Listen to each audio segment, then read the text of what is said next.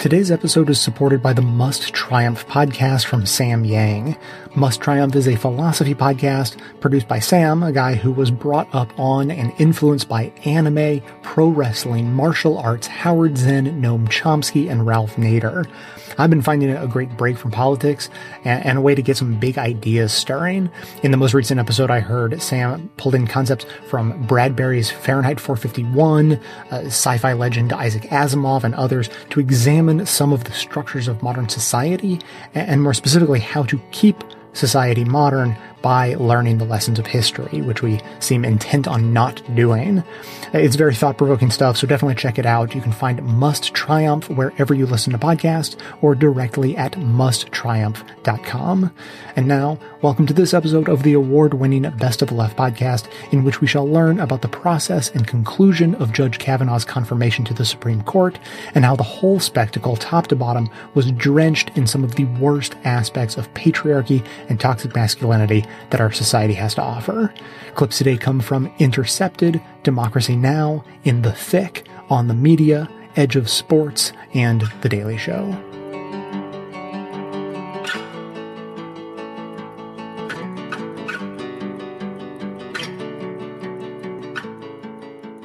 It's critical to look at the grassroots activism all along the way of this process, and I hope the history books will record this, because this is the story of this historic moment. Whether we're talking about the beginning of September with the original hearings, during those, 4 days of hearings, I think more than 220, overwhelmingly women, were arrested as they were protesting, both in the chamber of the hearing, the original hearing, where it looked like Kavanaugh was a shoo-in. Okay.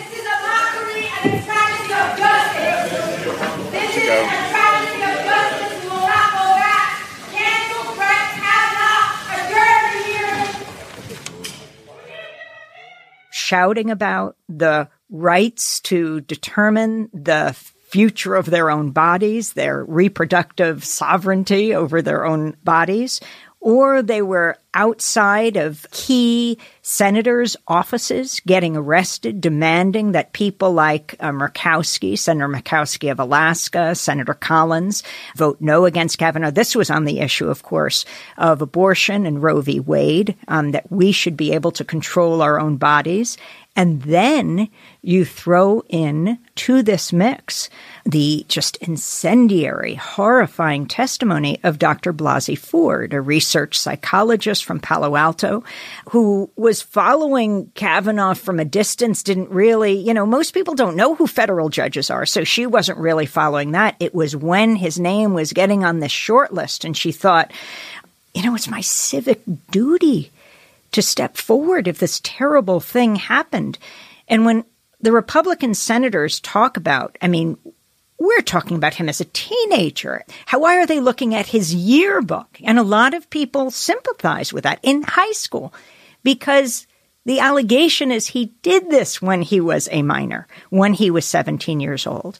And Dr. Blasey Ford is saying, it's not just for me. I will tell my own experience. That's what it's about.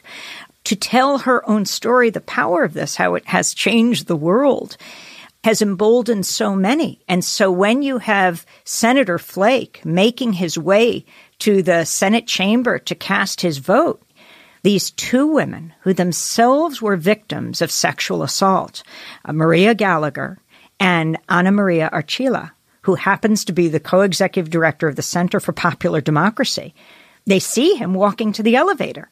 So they follow him. And there is a camera, and this is the power of media when it shines its spotlight in the right direction.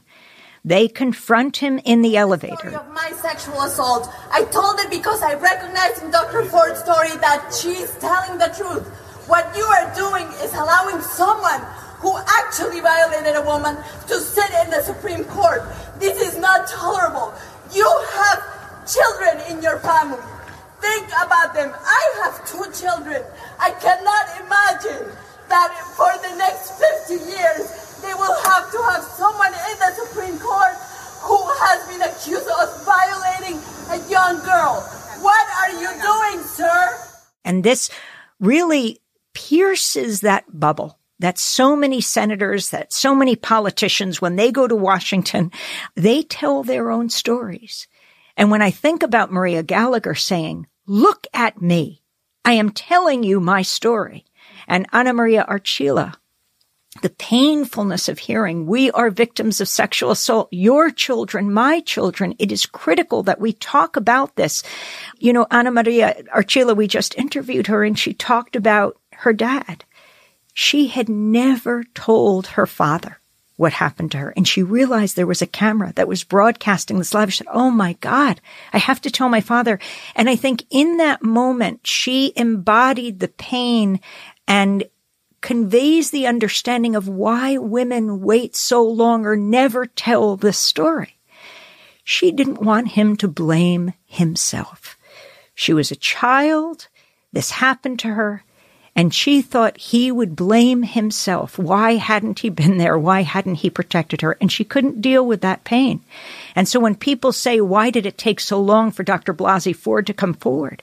And then you see all of these women telling their own experiences, and they're saying this happened 10, 20, 30 years ago. And everyone's saying, what do you mean? Why didn't you say it then? And particularly the white male senators are saying this because of all that comes down on you. And finally, I want to say we cannot ignore the fact that this is all happening at the same time. The Catholic Church is being challenged, and the Pennsylvania Attorney General comes out with this report where he says 1,000 children were victimized.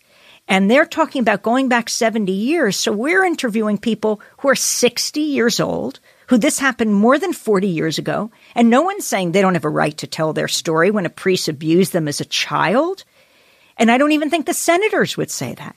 And so when these women come forward and they say, I couldn't deal with it at the time, right? They're not adults. They don't have the wherewithal. And even adults can't because there's a whole lot of other stuff at stake there. But we are learning a lesson from the women of this country. And I don't think that's going to stop right here, whether or not Kavanaugh is confirmed or he withdraws because an election is coming up in a few weeks. It is reverberating throughout this country, will in the choice of this Supreme Court justice, and clearly in the elections. And it makes everyone question the institutions that they were a part of. You know, when I went to college, there was a society at our college called the Rape and Pillage Society. And they would go through the yard, I don't know if it was every week, sometimes with bagpipes. And I went back to the newspaper to look at that period. We're talking about Harvard. We're talking, yes. And I went back to the Harvard Crimson.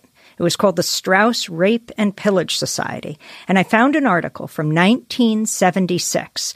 I mean, it was horrifying. Like it was, but you come to an elite institution and you're just hit with these things. This is the article from the Harvard Crimson. It was referring to a boat race at Adams House that the Rape and Pillage Society participated in. The Strauss Rape and Pillage Society, sporting red Very Crass shirts, which was a takeoff on Veritas shirts, found the hard way that its boat could not support 15 drunk students and one not-so-reluctant proctor teacher. The rapists eventually snared the Ronald Reagan Award for leaning furthest to the right.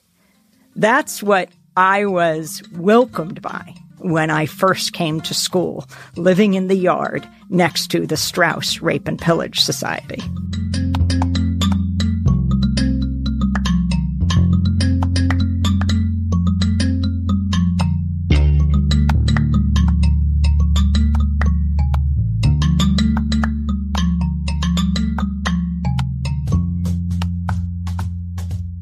You have written so many books, the most recent in the body of the world.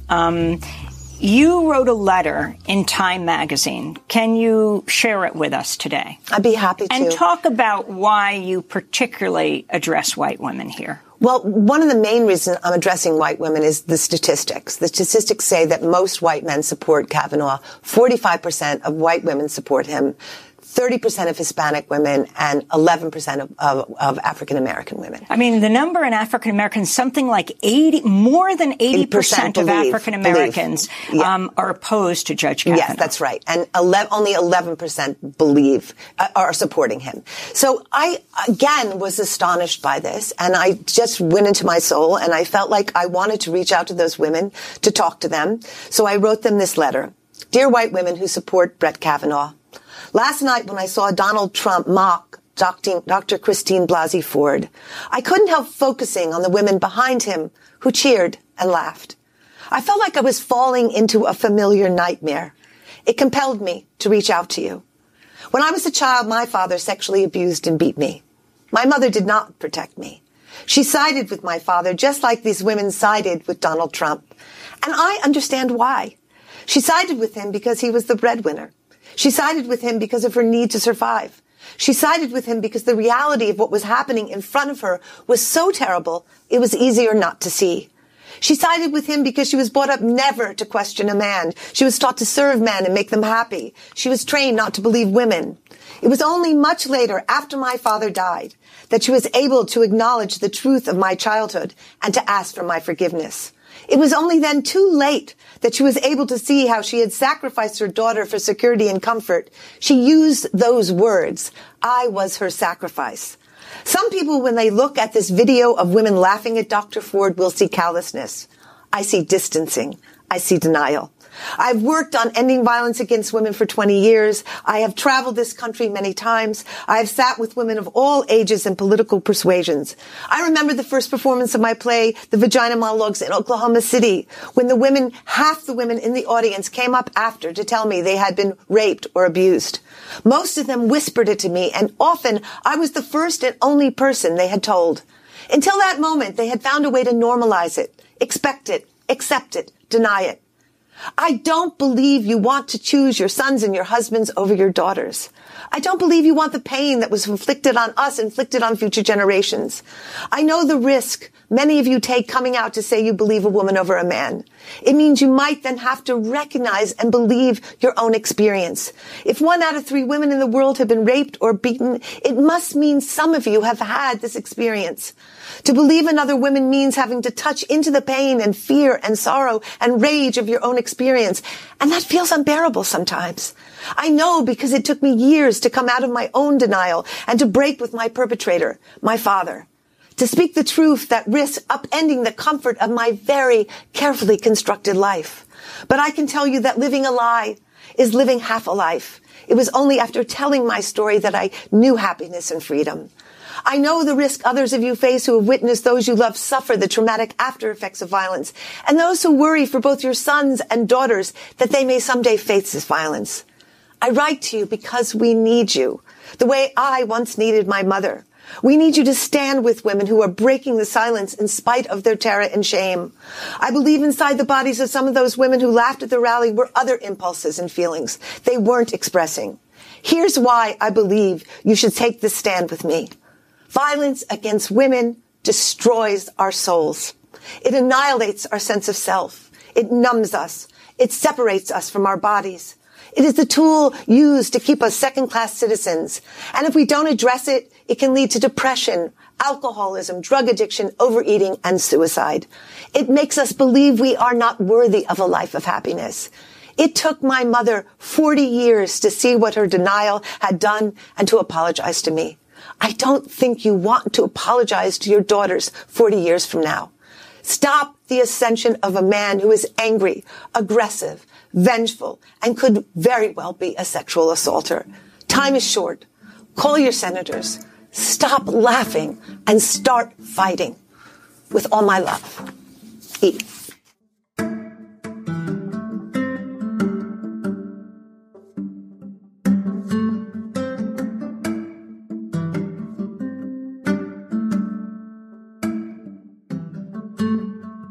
What would it look like if we all listened more? Listening to audiobooks motivates us, inspires us, even brings us closer together, and there's no better place to listen than Audible, because now Audible members get even more, including exclusive audio fitness programs, audiobooks, Audible Originals, and more. Audible has the largest selection of audiobooks on the planet, and now with Audible Originals, the selection has gotten even more custom with content made just for members.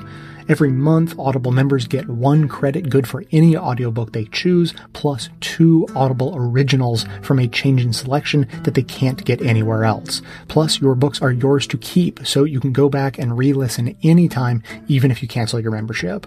Plus, if you don't like your audiobook, you can exchange it, no questions asked. A book in Audible's library I think you may be interested in, because I know I'm interested in it, is Yuval Noah Harari's new release, 21 Lessons for the 21st Century, and you can listen to it or any other audiobook for free when you start your 30-day free trial. Go to audible.com/best or text the word BEST to 500-500. That's AUDIBLE.com/best or text the word BEST to the number 500-500. Audible. You can do it with audiobooks.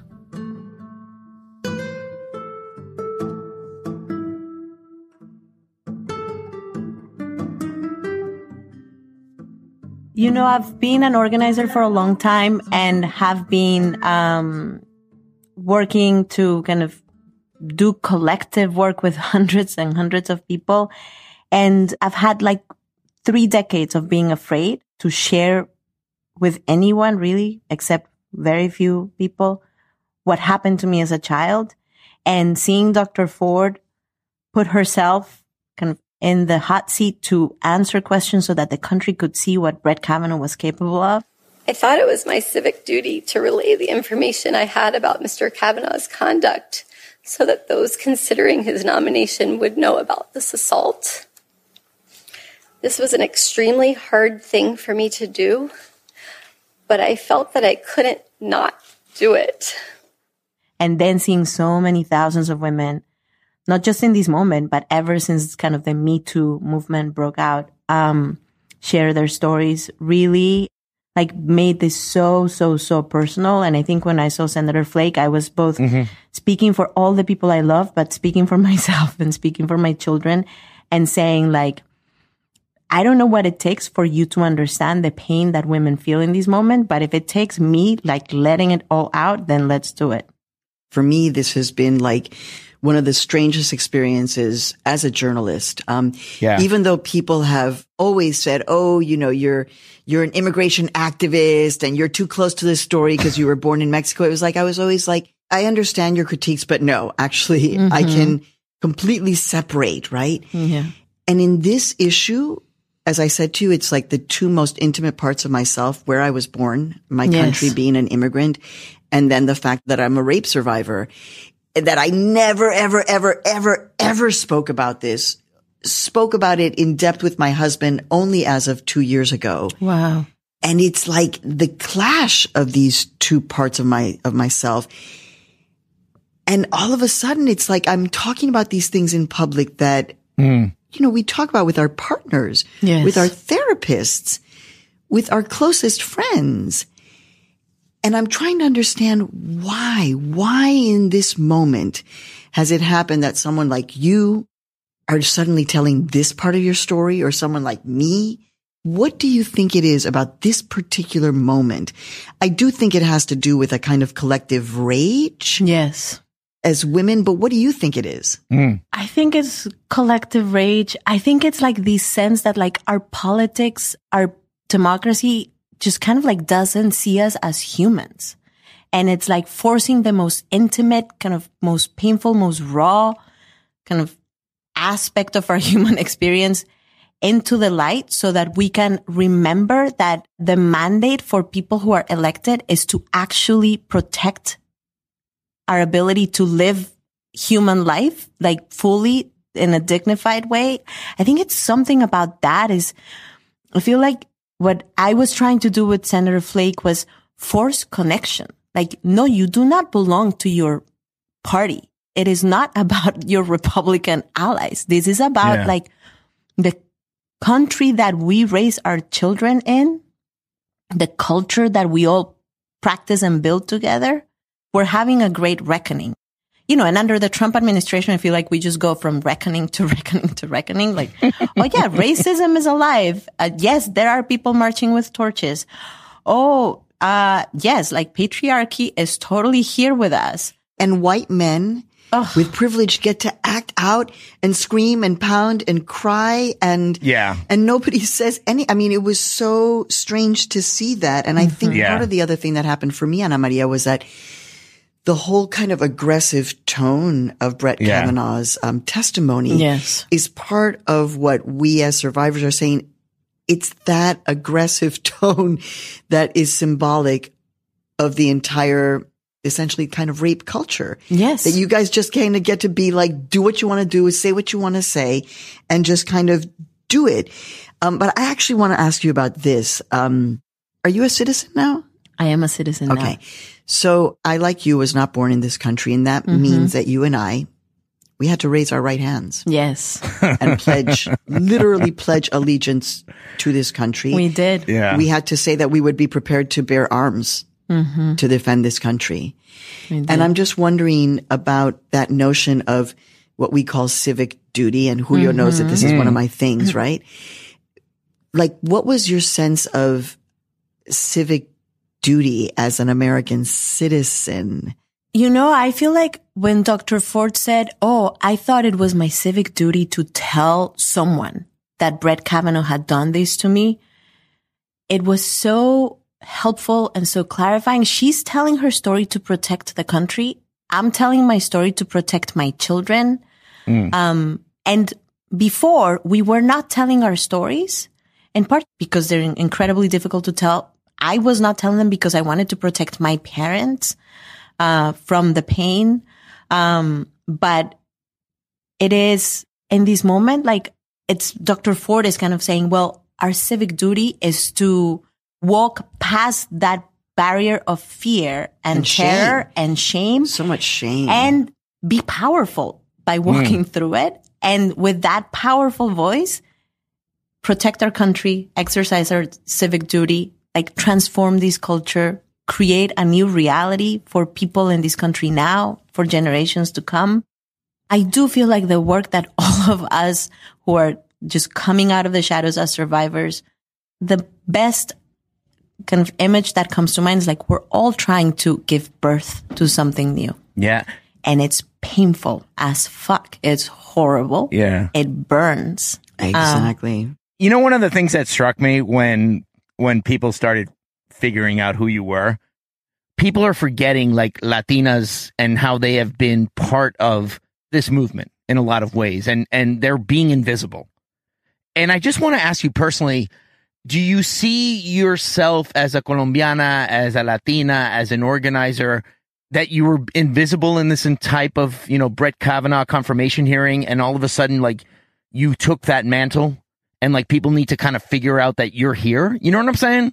Totally. Like, how do you feel like as unapologetically Latina? Because dude, that was the first thing that I tweeted out, right? As soon as I got home, and I was like, okay, who is this person? Who is this person? And I was like, this is a Latina who is changing American history. And it's not a coincidence to me that we're seeing someone like you, someone like Alexandria Ocasio-Cortez. Absolutely. Right. The young women on the anti-violence movement, like Edna Chavez and Emma Gonzalez.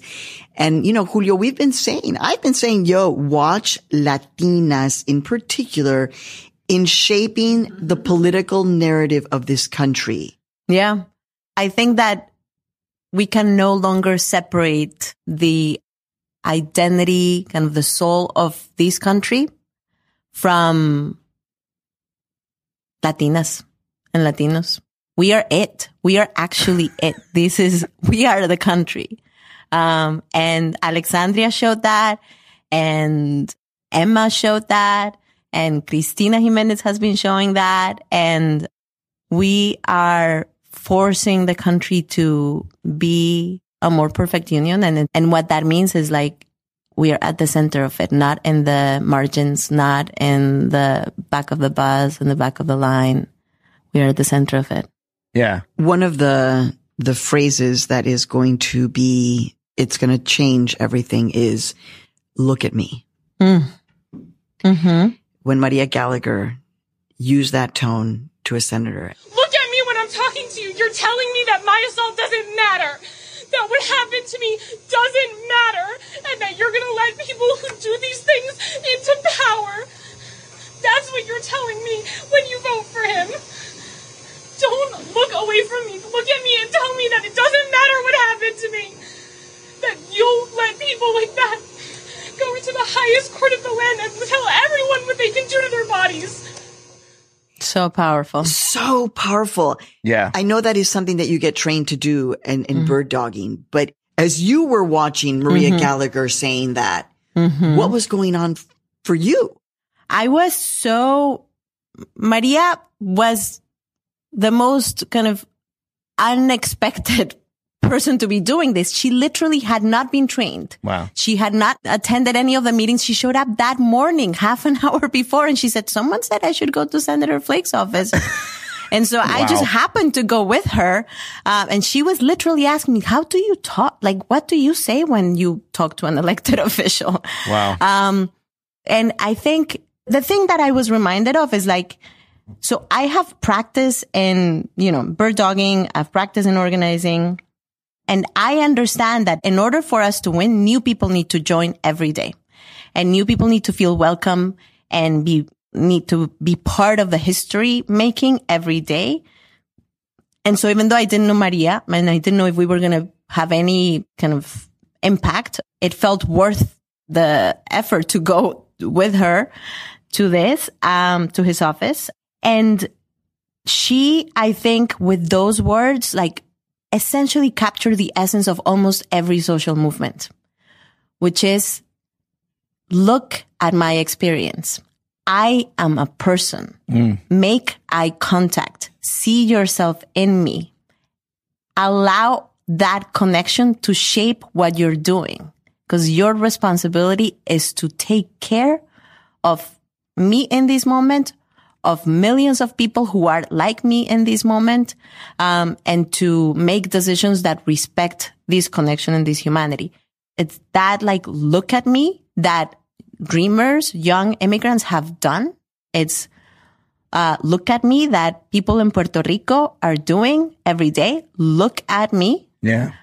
It's what African American people did in the 50s and the 60s to shape and to transform the country, to force a reckoning with the centrality of racism in this country. And that's the essence of social movements. And Maria, without real training, with just her experience and her sense of I must do something. Yeah. I don't know exactly what it is, but I have to show up and do something. Yeah. She like gave the words to these moments in such a powerful way.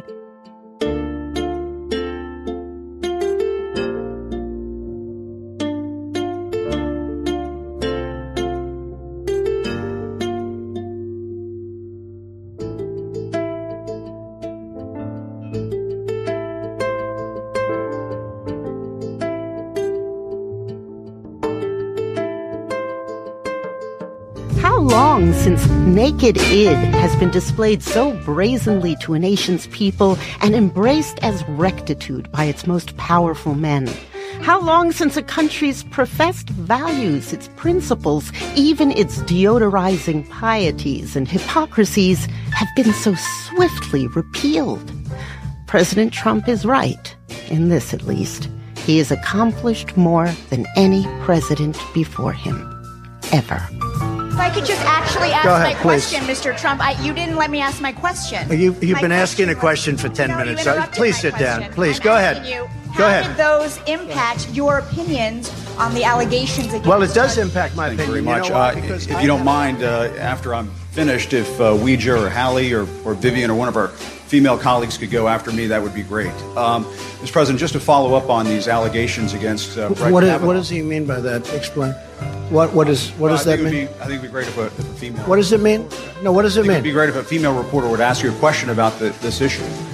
So if you don't mind... I wouldn't mind that at all, no. Wouldn't mind it at all. All right, well, talk loud. Talk over. Purposeful conversation is tender. the annihilating foghorn blast, that's tough, authentic. I know I'm a single white male from South Carolina, and I'm told I should shut up, but I will not shut up if that's okay. South Carolina Senator Lindsey Graham, who now has truly buried his dearly departed friend John McCain, condemned the Democrats for cynical delays while embracing the GOP's cynical rush. With teeth bared, fingers jabbing, and righteous indignation so pointed it could slice an overripe tomato. Would you say you've been through hell? I've been through hell and then some. This is not a job interview. Yeah. This is hell. This is going to destroy the ability of good people to come forward because of this crap. 10 days of hell, hell, hell. That's what comes of entering the public square.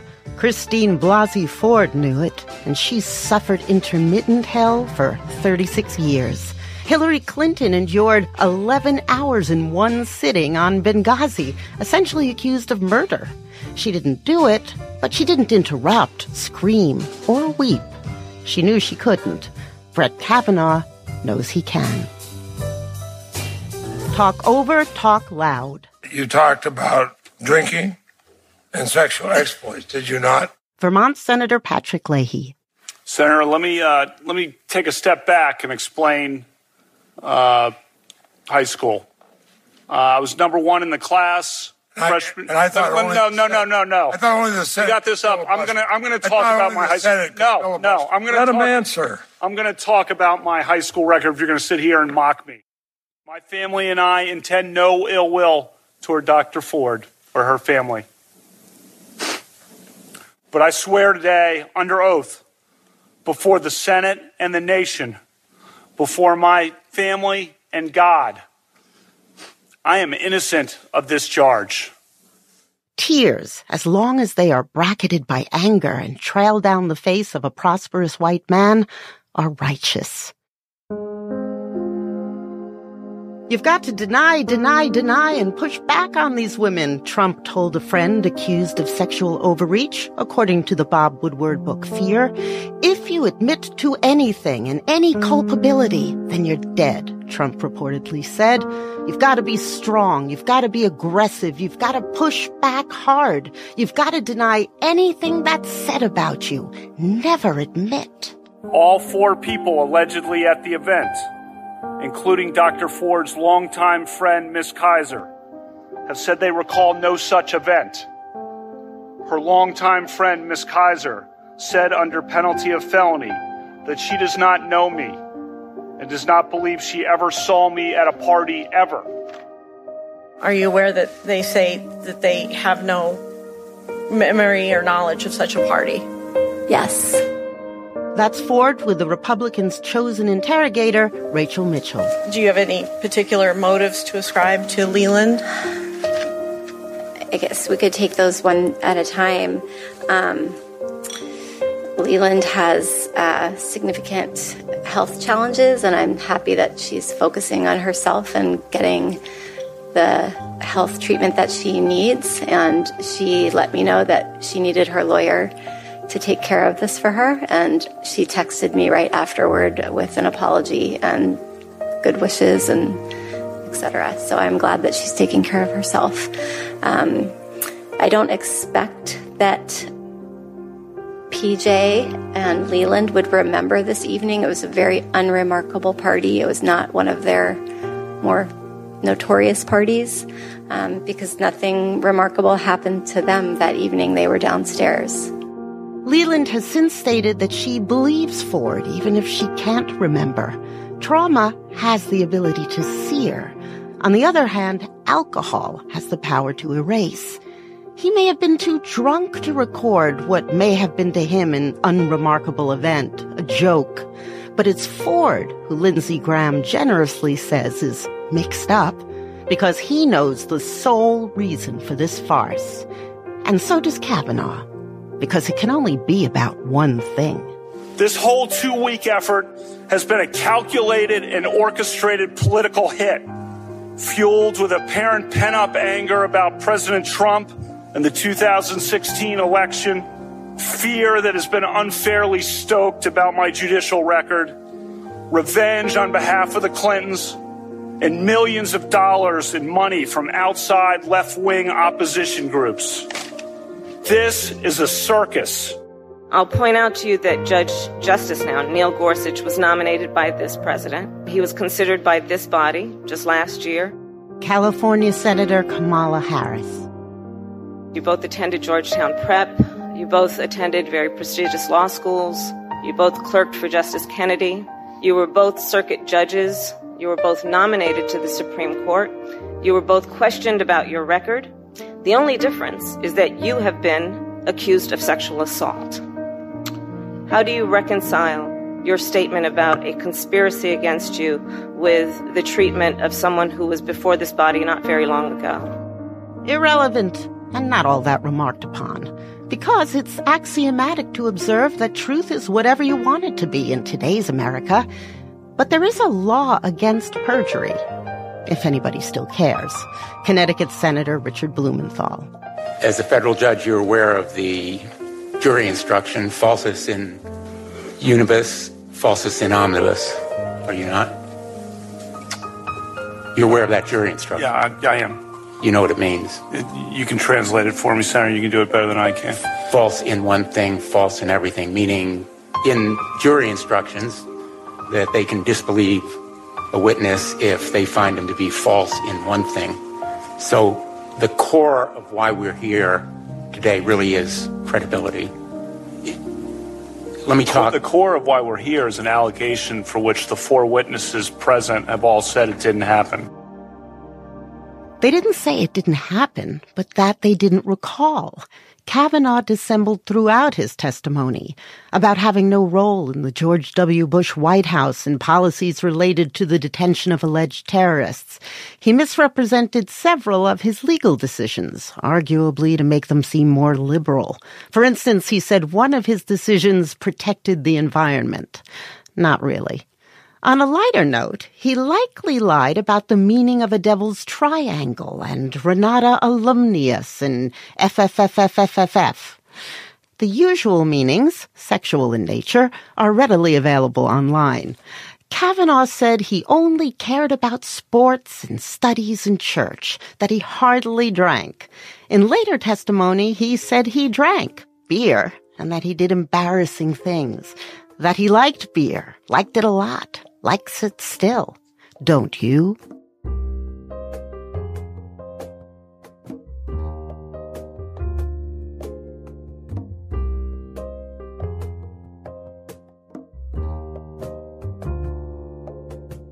Tidal is a different kind of music streaming app. They work to foster the relationship between artists and fans, and they value diversity in music, all while also using their platform for good.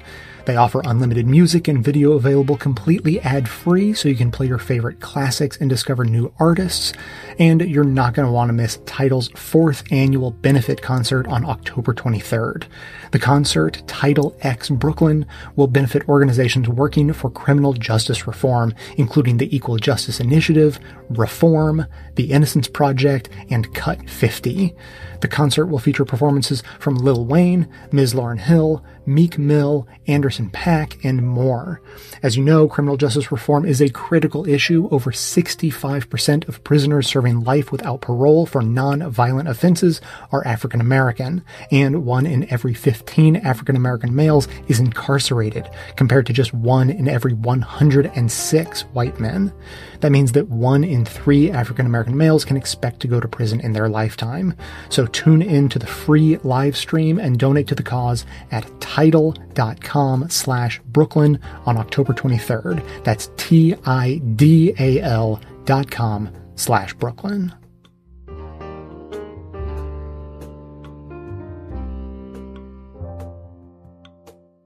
And now for the midterms minute, a look at the candidates and races in battleground districts that you need to know about, shout about, and support to make the biggest impact possible in the election on November 6th. As of the release date of this episode, we are 25 days out from Election Day. That's less than 4 weeks to help candidates campaign. That's just 4 weekends of volunteering. It's October, and state voter registration deadlines are quickly passing. So if you're still not registered or know someone who's putting it off, make sure that is your first priority. Because we're running short on time for the next few weeks, we're only going to highlight on air the battleground races that are considered toss-ups. However, we will still provide information for all the battleground races in the show notes and on the Midterms Minute HQ at bestofleft.com/midterms. Today, we're just going to focus on the flippable toss-up battleground races for the Senate that we haven't covered yet. As a quick overview, 35 of the 100 Senate seats are up this November, including 2 special elections. Democrats are defending 26 seats, 10 of which are in states Trump won. They must retain all 10 of those Senate seats and pick up at least 2 more to take the Senate. And though doable, it's not going to be easy. We'll start with Arizona, where Republican Jeff Flake's Senate seat is open and entirely in play for Democrats. In fact, it might be Democrats' best shot at picking up a seat, since Flake decided to screw over the entire country for decades by voting for Kavanaugh before leaving Congress. It'll feel extra good to flip his vacant Senate seat. Arizona's 9th District Democratic Representative Kirsten Sinema is facing Arizona's 2nd District Republican Representative Martha McSally. McSally's trying to paint Sinema as anti-military because she participated in anti-war protests after 9/11. As of early September, Sinema has a slight lead in the majority of polls, but this race is still a toss-up, and a win requires Democratic Latino voters to turn out in full force. Next door in Nevada, Republican incumbent Senator Dean Heller is facing a challenge from Democratic Representative Jackie Rosen. This seat is in play because Nevada has the one Senate seat Republicans are trying to defend in a state Clinton won. The polls currently show Heller and Rosen tied, with Rosen leading within the margin of error. Trump is backing Heller and even held a rally for him last month in Las Vegas, while Heller tries to frame himself as very bipartisan. Rosen has nicknamed Heller Senator Spineless and called him out for cracking under GOP party pressure and voting for the Obamacare repeal bill. Heller also voted for Kavanaugh, and Rosen, a woman, is not about to let any voter forget that. After voting for Kavanaugh and pretty much everything else on Trump's agenda, Tennessee Senator Bob Corker is finally going away. Former Democratic Governor Phil Bredesen is facing horror show Republican Representative Marsha Blackburn in this open seat race. The outside money flowing in has been gigantic, with Blackburn getting the majority. We don't have time to highlight all of the terrible things Blackburn has said and done while in the House, so I think all we have to say is that she is aligned with Trump on absolutely everything and might like the idea of a border wall even more than he does. Bredesen is down in about half the polls, and the Cook Political Report has rated this race a toss-up. Moving on now to Texas, where we finally have a real shot at not having to look at or listen to Ted Cruz anymore. Wouldn't that be nice? Democratic Representative Beto O'Rourke is a strong challenger who's been able to raise significant money and grab the national spotlight. Despite that, though, O'Rourke is down in the latest polls by 5 to 9 percentage points. Cruz has been grasping at straws to try to damage O'Rourke's image. His latest attempt was twisting O'Rourke's completely valid criticisms of our criminal justice system to call him divisive and dangerous. But this is still a toss-up race.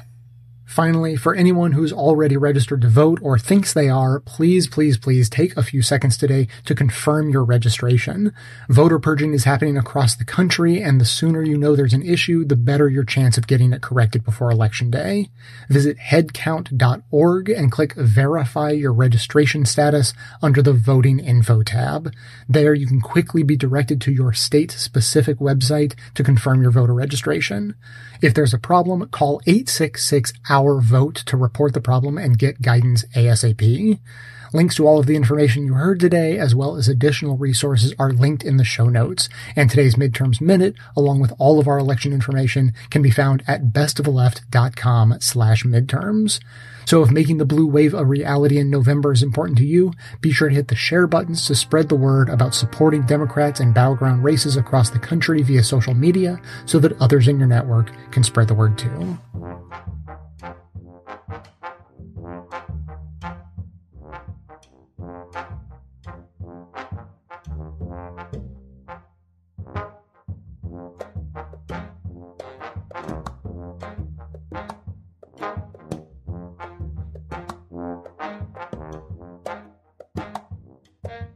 As promised, I've got some choice words about what the worst of sports taught Brett Kavanaugh and what it still teaches today.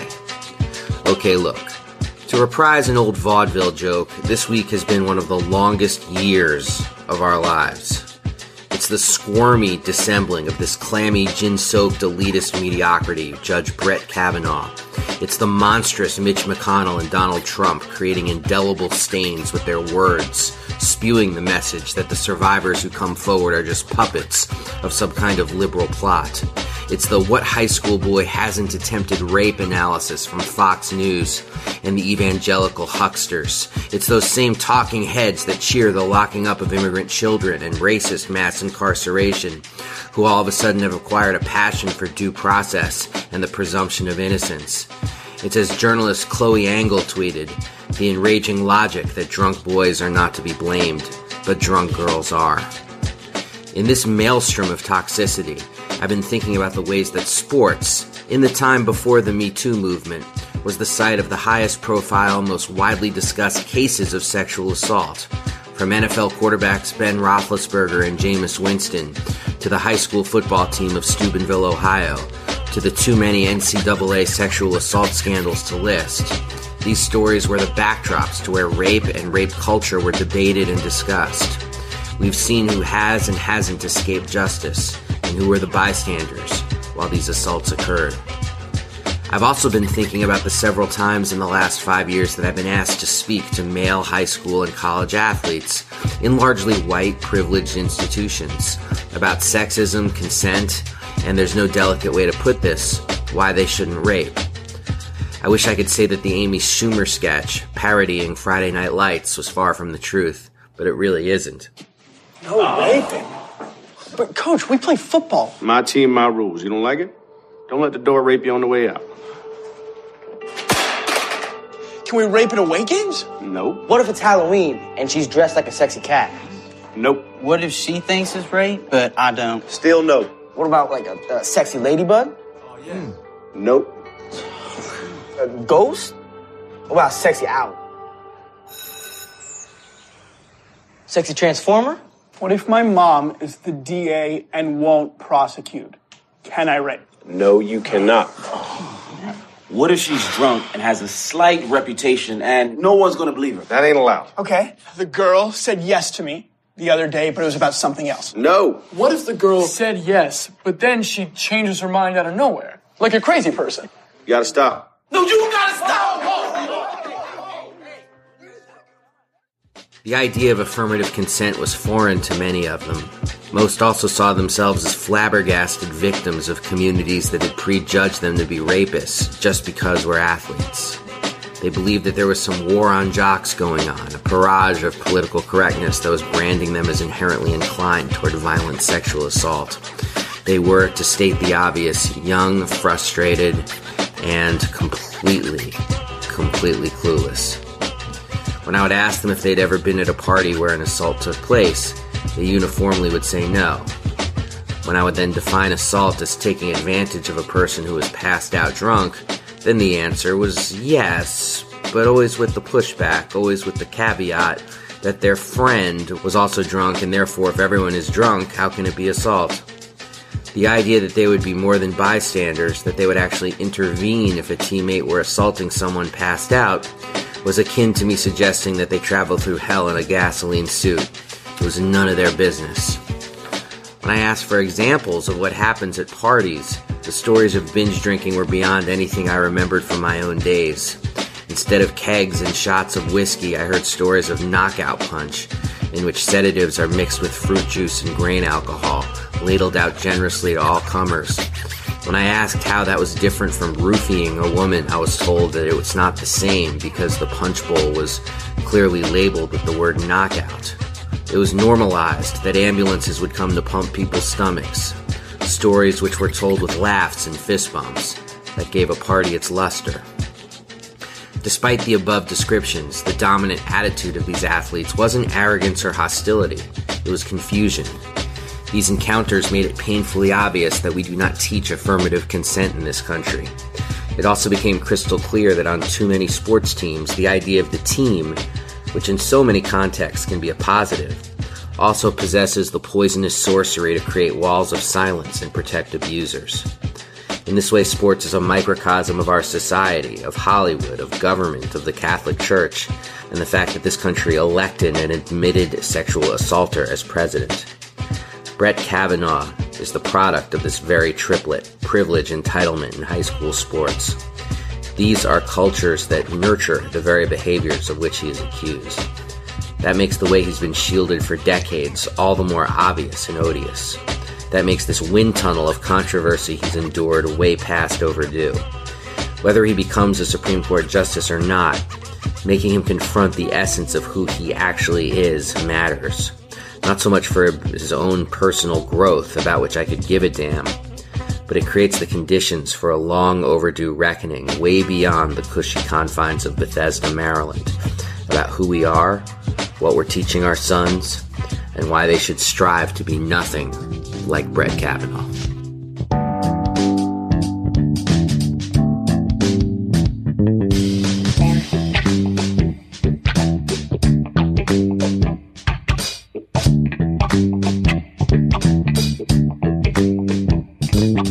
For me, I feel like there is a larger narrative that goes beyond him being on the Supreme Court for a lifetime, and that is the conversation and the journey that Trump in particular has started around this.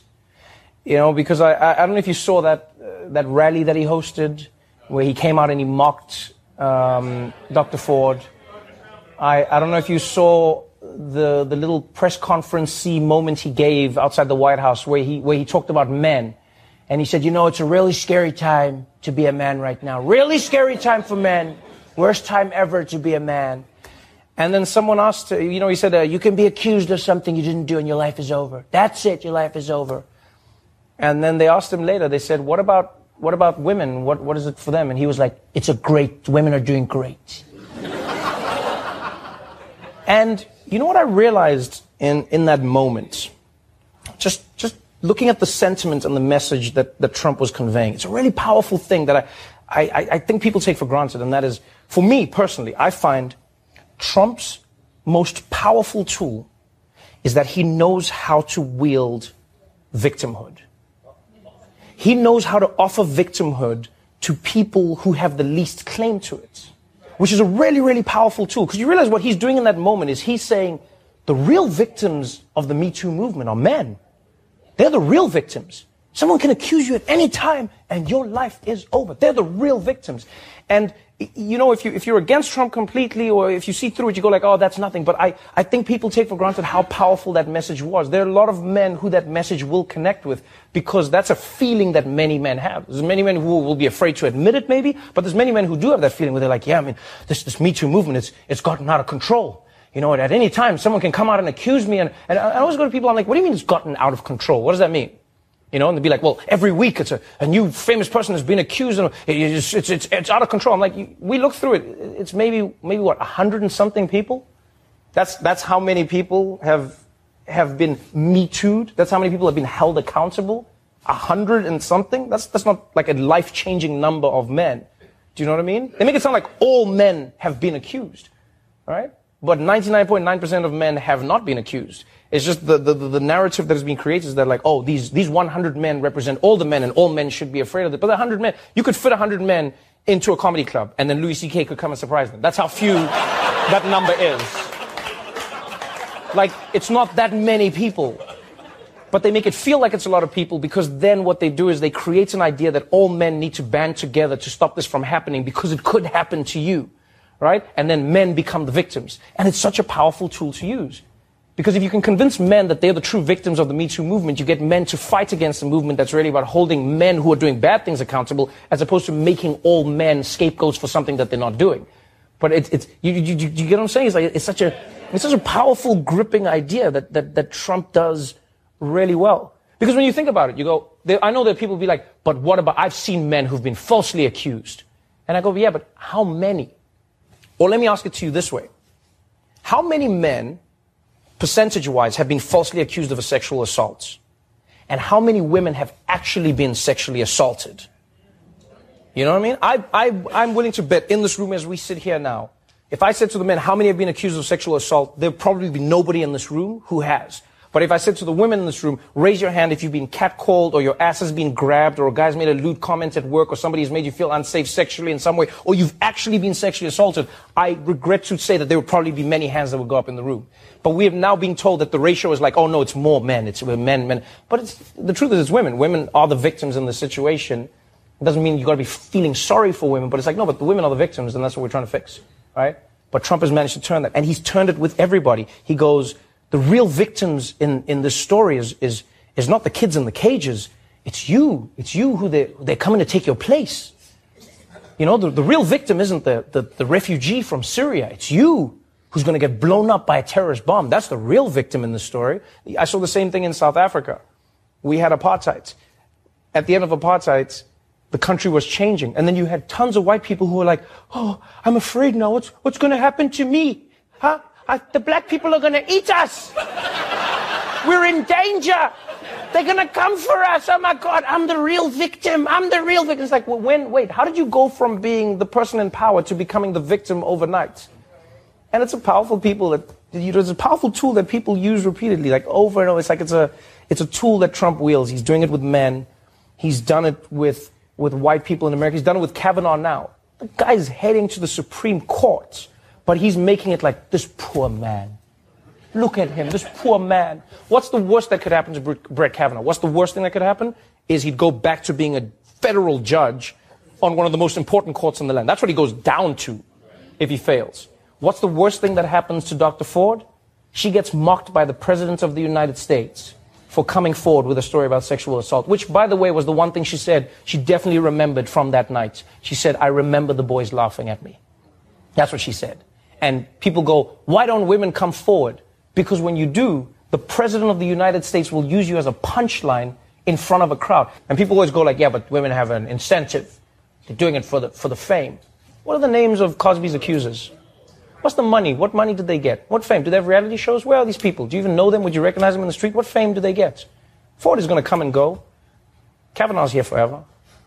And people make it seem like there's some incentive. And that's why I say what Trump is saying about victimhood is so powerful, because I know that even myself, I have to combat the feeling that I as a man have, because I go, what if I get falsely accused? And I go like, yeah, but you've been tricked. You're not going to get falsely accused. Like it's not happening as rampantly as people make it out to be. But if you can convince people that they are in fact the victims when they're from a position of power, you have the most powerful tool that you can wield. And the irony is, oftentimes, those people who are in those positions want the people who are genuinely the closest to victimhood to relinquish their victimhood to join their team. You know, so if you're a woman that rolls with Trump and the Republicans, you got to be like, I've had my ass grabbed, and you know what? It doesn't matter. You got to move past it because I'm not a victim. If you want to be a black person rolling with Trump, you got to be like, black people aren't oppressed. That's right. I'm free. That's right. I wear a MAGA hat and I release hits. I'm free. You gotta act like it's not happening.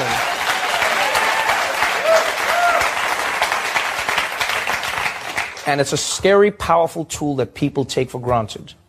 People felt, because of Trump, like they were losing their country. They felt like America was losing.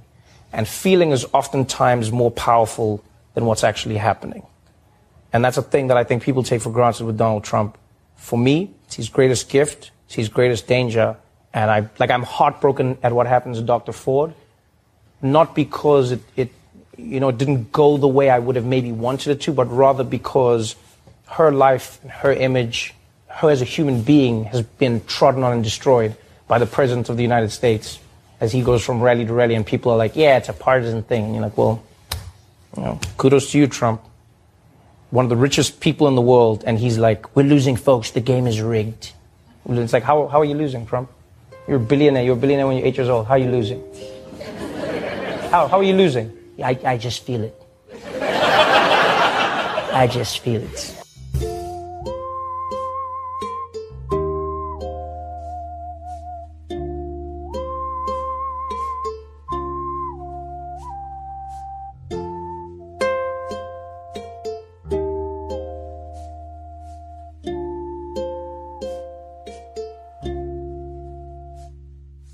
When we spoke with Slate staff writer Lily Loofborough last November, she explained several of the logical fallacies used by the culture to excuse or ignore bad behavior.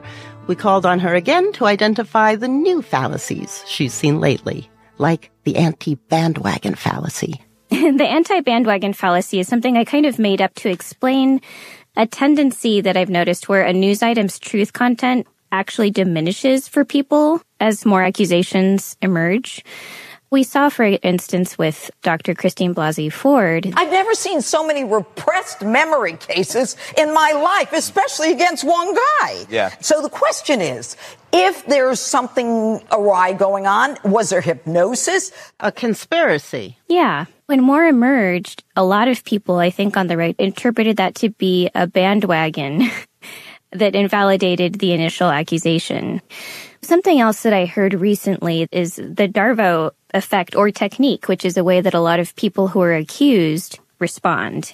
Darvo stands for deny, attack, and reverse victim and offender. Donald Trump has really excelled at finding a way to turn every accusation against him into an occasion for his victimization and, by extension, the victimization of those who associate themselves with him. We certainly see Brett Kavanaugh doing something similar. We find male anger, I think, very disorienting because men are told to repress. And so when we see somebody in a very high-stakes situation emoting powerfully, that tends to us to scan as an index of authenticity. In front of the nation, we saw his righteous indignation. He choked back his tears and aimed his fury not at Dr. Ford, but rather of this unfair confirmation process, which frankly is an embarrassment. And I saw in the aftermath of the hearing a surprising number of pundits describing both his testimony and hers as equally credible, which I found astonishing. But once again, we tend to find anger, especially when it comes from a man, to be somehow corroborating. It's one of the things that we are taught. Another thing that was on display this week is that men now must live in fear. Right? I got boys and I got girls. It's scary. For all things. I mean, I wouldn't want Who are you scared most for, your sons or your daughters? I mean, right now, I'd say my son. Fear of injury to their reputation, essentially, regarded as equally weighty as women living in fear for their safety. The most stunning revelation about the recent round of defenses of Brett Kavanaugh is that he should be confirmed even if the allegations against him are true. That is a blatant double standard that is being spoken aloud in ways that I did not expect. It's almost a codification of boys will be boys. It's popular right now to say, well, norms have changed, and back then people didn't know. They knew. It's not that any 17-year-old boy didn't understand that holding his hand over a screaming woman as she tried to escape was wrong. It's that he thought he could get away with it. Mm-hmm. We all knew sexual harassment was wrong. We tolerated it anyway. That has been, I think, the line governing a lot of the Me Too movement and a lot of the response to it. What's truly surprising to me at this moment is that we are seeing a group that spent years laughing at the very idea of anything like, quote, rape culture, suddenly not just admitting that it exists, but arguing that it should.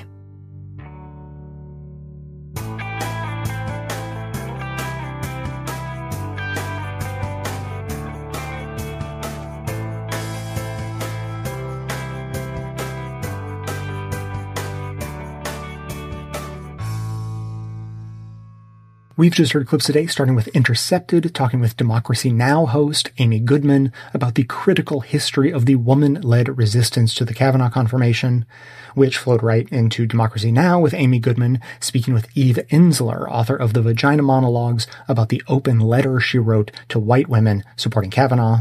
In the Thick, spoke with one of the activists who confronted Jeff Flake, helping to force further investigation into Kavanaugh. On the Media broke down how they got to have it both ways with Kavanaugh. Dave Zirin on Edge of Sports shared his choice words about how people turn out like Kavanaugh. The Daily Show's Trevor Noah examined Trump's ability to wield victimhood like a weapon. And finally, we just heard On the Media picking apart the elements of the backlash to the women's resistance.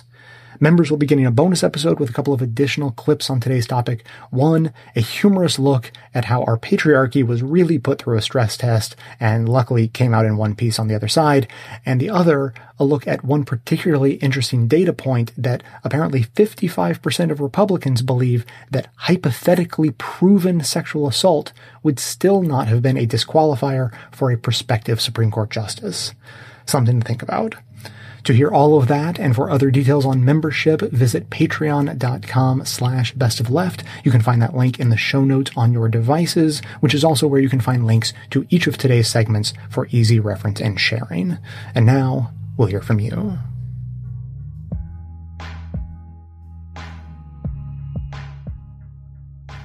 Hello, Jay. This is V from Central New York. I am currently catching up on about 2.5 weeks, maybe 3 weeks of back programming. But today I want to leave a message of encouragement instead of dealing with one or two or multiple older episodes. Many progressives, many leftists, socialists and such are energized presently, and many more are disheartened by the placement of Kavanaugh on the Supreme Court. Let me offer just a bit of encouragement to those who are disheartened and a little bit of tempering for those who are massively energized. The GOP right-wingers themselves understand two things about progressives and lefties. The first is we become very activated when injustice is inescapable. They also understand a second point, though, that once that injustice is tempered a bit, maybe seems to be resolved a bit, the heart to fight and to go on is lost quicker than it was gained. We are very short-sighted in that way. At least some of us are. Much of this is probably due to the fact that when you talk about leftists, when you talk about progressives, you're talking about a lot of money.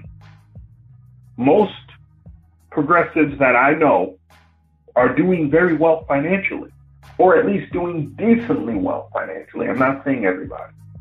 Moreover, we have a tendency to believe that we have a, I don't want to say better intellectual history than the other side, or at least that we have more of a moralistic intellectual history than conservatives do. We fool ourselves in that way because old conservatives used to be very much in line with what we're talking about presently. I'm talking about 120 years ago, those conservatives. As we look to the future, though, with Kavanaugh on the bench, let us realize something. The president, whoever is elected in 2020, in 2024, and 2028 for that matter, will have to fill hundreds of lower court seats, possibly even into the thousands. Whoever is in the Congress, the House of Representatives and the Senate, will have to confirm those judges and will have to play a role in selecting those judges and confirming those judges. We have to keep this in mind. Why?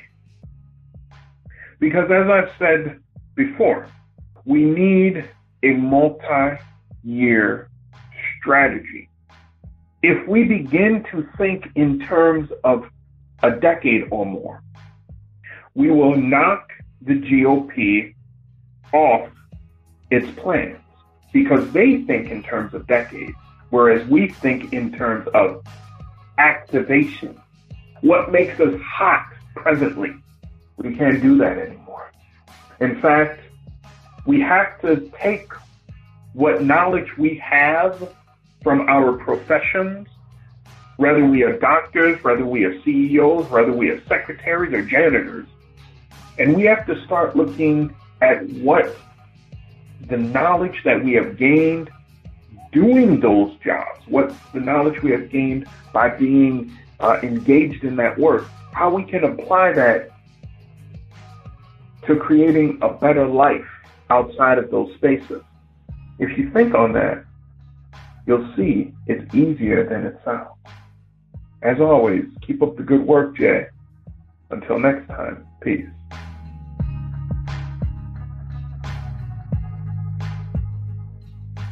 Hi, Jay. This is Nathan from San Diego. I just recently listened to the episode, The Democratic Autopsy, and I was very interested in that episode, but there was a severe lack of talk about actual structural and systemic strategies to improving the Democratic side's advantages.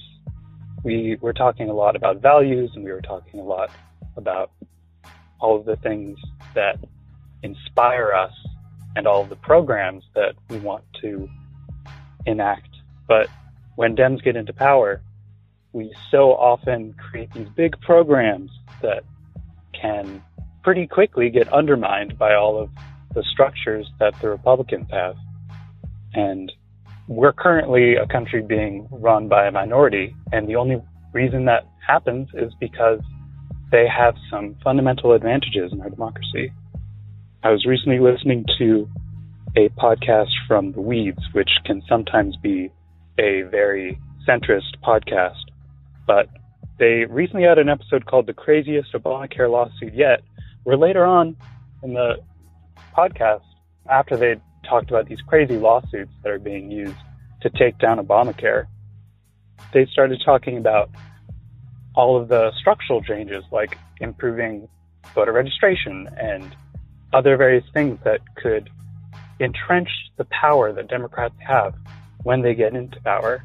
You can see Republicans have this down. They focus on the courts, they focus on limiting voting, and I just think I'd love to hear more of a conversation on our side about the structural things that we can change when we get into power. And it may not be the sexiest thing, it may not be the thing that gets a bunch of boots on the ground to actually win the elections and get inspired, but we should really have a list of things that we'd like to see done so that we can pressure people when they actually have power. Because our nation is fundamentally conservative. The courts rely on previous decisions. The legislature relies on their previous constituencies. And nobody really wants to take risks. And especially when we are at such a detriment of power. So I love what you do, and I really hope that this sparks a conversation about changing in voting and changing in other things like that. Anyway, have a great day, and can't wait to hear more of your podcast.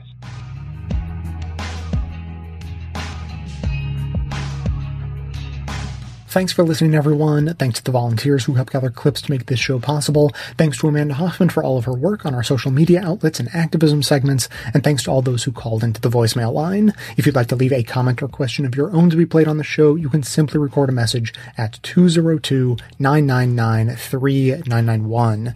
And a quick response to Nathan about structural changes that Democrats need to make or progressives needs to make to, you know, we could say to help entrench their power, but you could also say to turn the trajectory of the country back towards democracy and away from oligarchy. That would be my framing. And I'm happy to help jumpstart this conversation. I've got a list for you. So let's go down it. Voting rights in all of its forms, things like automatic voter registration, same-day registration, early voting, paper ballots, hand-counted rather than computerized, all of those types of things, a ban on hackable voting machines to help reinstill confidence in the voting system, blockchain-based voting may allow secure computerized voting in the future, but it sure as hell isn't here now. Then there are sort of structural voting issues, like the idea of ranked choice voting. We've been very in favor of ranked choice voting here on the show in the past. Brad Friedman, who I've been listening to for more than a decade, is just one of the preeminent experts on election security, all of the problems with hackable computers and, insecure voting systems and all of the dirty tricks that go on around elections, is not himself in favor of ranked choice voting, but I think he made a really solid argument for, instead of ranked choice voting, something called approval voting. The difference being, ranked choice is that maybe you like two or three different candidates and you rank them 1, 2, 3. Approval voting is a little different in that you can vote for multiple candidates, but you don't rank them. So you just vote for all of the people you approve of, who you wouldn't mind your vote going to. And when all of the votes are tallied up, the person with the most votes is the one who you have then voted for, who can be elected. The biggest difference is in the complication factor of ranked choice voting. So, in a magic world where you can somehow simplify the process of ranked choice voting and make it really easy to count the votes, maybe that would be better. But again, the devil's in the details. And when you consider what's required to count ranked choice votes, it actually requires computers. And if part of your strategy for making elections more secure is to get rid of computers, make sure that everything is hand counted and totally unhackable, well, then advocating for ranked choice voting sort of implies that you then have to have those computers, which creates a vulnerability in the election system. So for that reason, the details of implementation being so critical, you may want to be in favor of approval voting instead. There's a huge debate going on online. If you want to dive into that, go research it yourself. Some are proposing, moving on to the next, like some are proposing mandatory voting. I've heard this suggested, and it probably couldn't be done nationwide because all of our elections are done on a state-by-state level. But, a lot of people say, like, hey, look at Australia. They have mandatory voting and, no one's going to jail. It's just like a $10 fine or something if you don't vote. It just really encourages people to vote. It changes the culture around voting. And so some have suggested that blue states who might be able to get something like this passed should go ahead and say, hey, in California, we have mandatory voting. New York, we have mandatory voting, something like that, and sort of change the culture around voting and also shame the other states who are so obviously suppressing voting. I mean, like North Carolina got downgraded from a democracy. So we clearly have problems in this country, and maybe some healthy competition among the states, and try to turn it around and see who can get the most people to vote would do some good. Of course, in 2020, after the census, we need to do some serious work undoing the partisan gerrymandering that has been in place for the last decade. The National Popular Vote Interstate Compact is making progress. It's a way not to abolish the Electoral College, but to essentially work around it so that it doesn't have an impact on the outcome of the election anymore, and will actually convert the Electoral College into a system that recognizes the popular vote as the determining factor of the winner of the presidency. So that's my list of things. And notice none of them are actually suggestions meant to give structural advantage to any party, unless you mean it gives structural advantage to a party that has more support. I mean, sure, like if we have a more functional democracy that more accurately reflects the will of the people, well, then a party that more accurately reflects the will of the people will do better. And that might sort of make you think that the party who is against everything I just listed might recognize something about their own favorability with the electorate. If you have anything you want to add to this list, we'd love to hear from you. The number again, 202-999-3991. That is going to be it for today. Thanks to everyone for listening. Thanks to those who support the show, of course, by becoming a member or making donations of any size at patreon.com/bestofleft. That is absolutely how the program survives. Of course, everyone can support the show just by telling everyone you know about it and leaving us glowing reviews on Apple Podcasts and Facebook to help others find the show. For details on the show itself, including links to all of the sources and music used in this and every episode, all that information can always be found in the show notes on the blog and likely right on the device you're using to listen. So coming to you from far outside the conventional wisdom of Washington, D.C., my name is Jay, and this has been the Best of the Left podcast, coming to you every Tuesday and Friday, thanks entirely to the members and donors to the show from bestofleft.com.